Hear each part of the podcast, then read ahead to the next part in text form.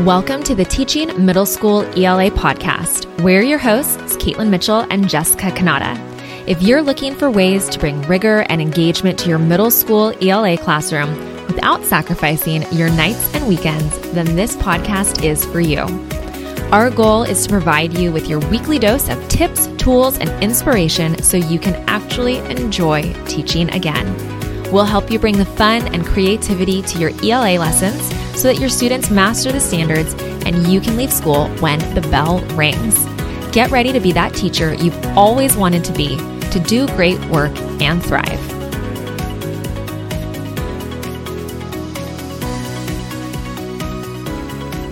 All right, we're going to be talking about a fun grammar review that can be used with any topic. So if you have ever struggled which you probably have if you're an English teacher, with making grammar instruction meaningful yet fun, then today's episode is for you. We don't usually equate grammar with fun, they don't usually come in the same sentence.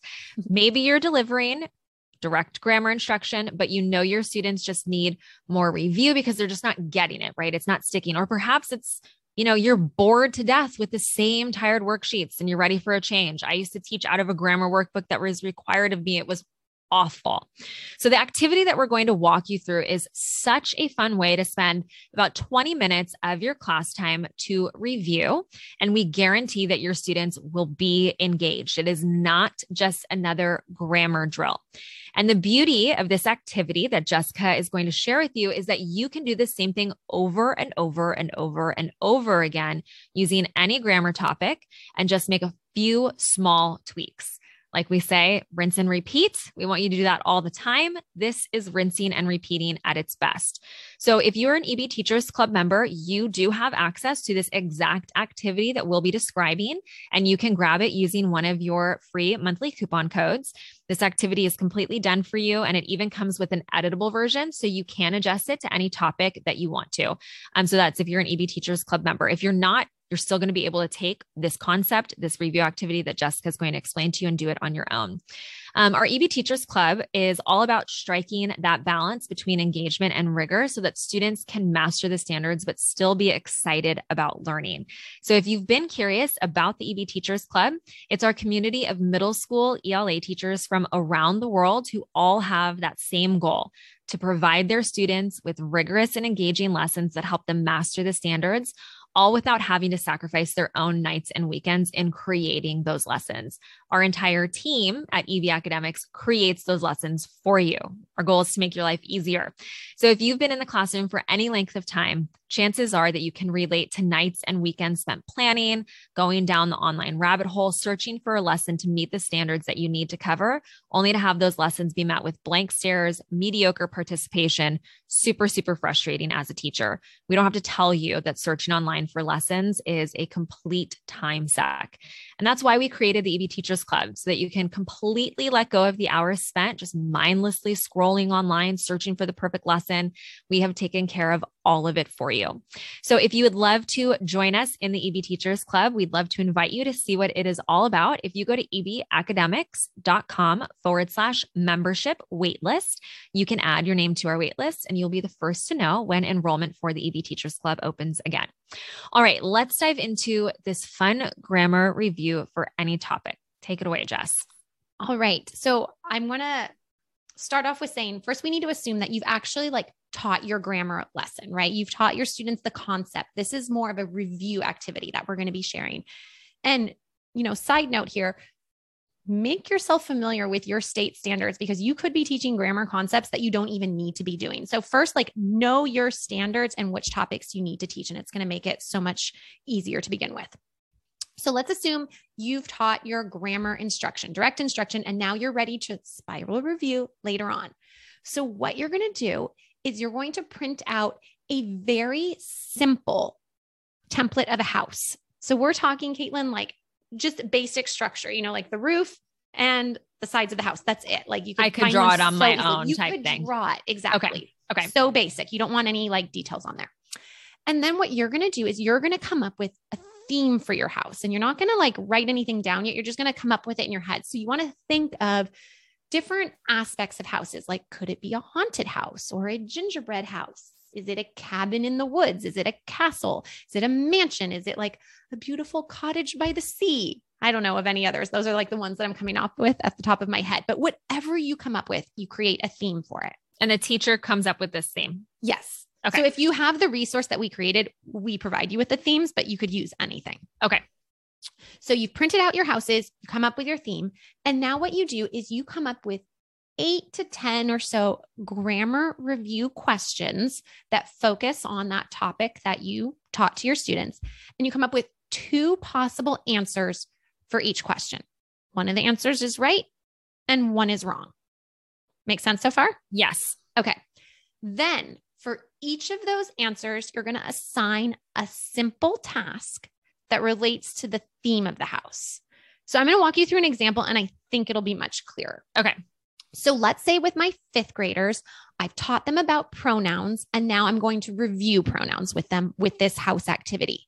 And I've decided I'm going to go with a haunted house theme. Maybe I'm using this around um, Halloween or something like that. So now it's time for me to come up with my eight to 10 questions. So question one might look like this I would say, which of these sentences does not have an ambiguous pronoun? A, Joshua and Diego went to school after Joshua found his homework. And then next to that, I would put a little task and it would say in parentheses, draw a full moon in the sky. And then B, the second option, Mari cleaned her trumpet. And next to that would be a little task, draw a crescent moon in the sky. So I do that for my eight to 10 questions and I come up with all these tasks that have to do with haunted house. So you saw there I had moons. Maybe mm-hmm. I could say one is draw a skeleton, one is draw a ghost, or draw a gravestone versus draw a bat in the sky. You get the idea, right? Yes, 100%. It okay. makes sense now. Got it. Cool. Yep. And it doesn't just have to be drawing things, it can also be coloring. So I might say, like, make it nighttime versus draw a sun, although you wouldn't mm-hmm. really want to have a sun with a haunted house, but you get the idea. so I come up with all my questions. And then what I do is I pass out a house template to each student. And you can have them do this individually, you can have them do it with partners, whatever you want. And then I project all my questions and the possible answers and those tasks up on the board. And basically, what students do is they go through each of the questions, they figure out which answer they believe is correct, and then they do that task on their house. So student A might have a house that has, you know, the bat and a gravestone and a tree with branches, and student B's might look a little bit different, but only one of those might be correct because as the teacher, I know which tasks went with the correct mm-hmm. answers, right? So it's super fun for students because they're drawing and they're like creating this piece of art, but it's really rigorous because they're working directly with those grade level standards. My example of fifth grade pronouns are something you cover in fifth grade. So I need to cover it anyway, but here's a fun way to review it and have them create some artwork with it, right? And it's not just a worksheet. Mm-hmm. And it's super, super easy to just rinse and repeat this activity because I can do it with any other grammar topic that we study throughout the course of the year. And keep in mind, like we chose to use a house, but you don't have to do that with your students. You know, you could give them a really generic face and maybe you have them draw glasses versus no glasses or a baseball cap versus a beanie or like whatever you want. One could be creating like a football player and one is a baseball player. However, you decide to set up all the tasks, you can be creative with it. And if you really want to save time, if you don't want to be creating that stuff, like have your students do it, right? That's really rigorous if they have to come up with the right and wrong answer as well as the tasks themselves. And you could just like check their work really quickly and then they could trade with another set of partners and, you know, do their drawing. So there's so many options with this and it's so much fun. And again, rigorous. That's why I love this activity. It's super cute. I really love it. Yeah. Good. I used to do something very similar. You did a great job. Oh, yay. My fifth graders loved it when we did this in the classroom.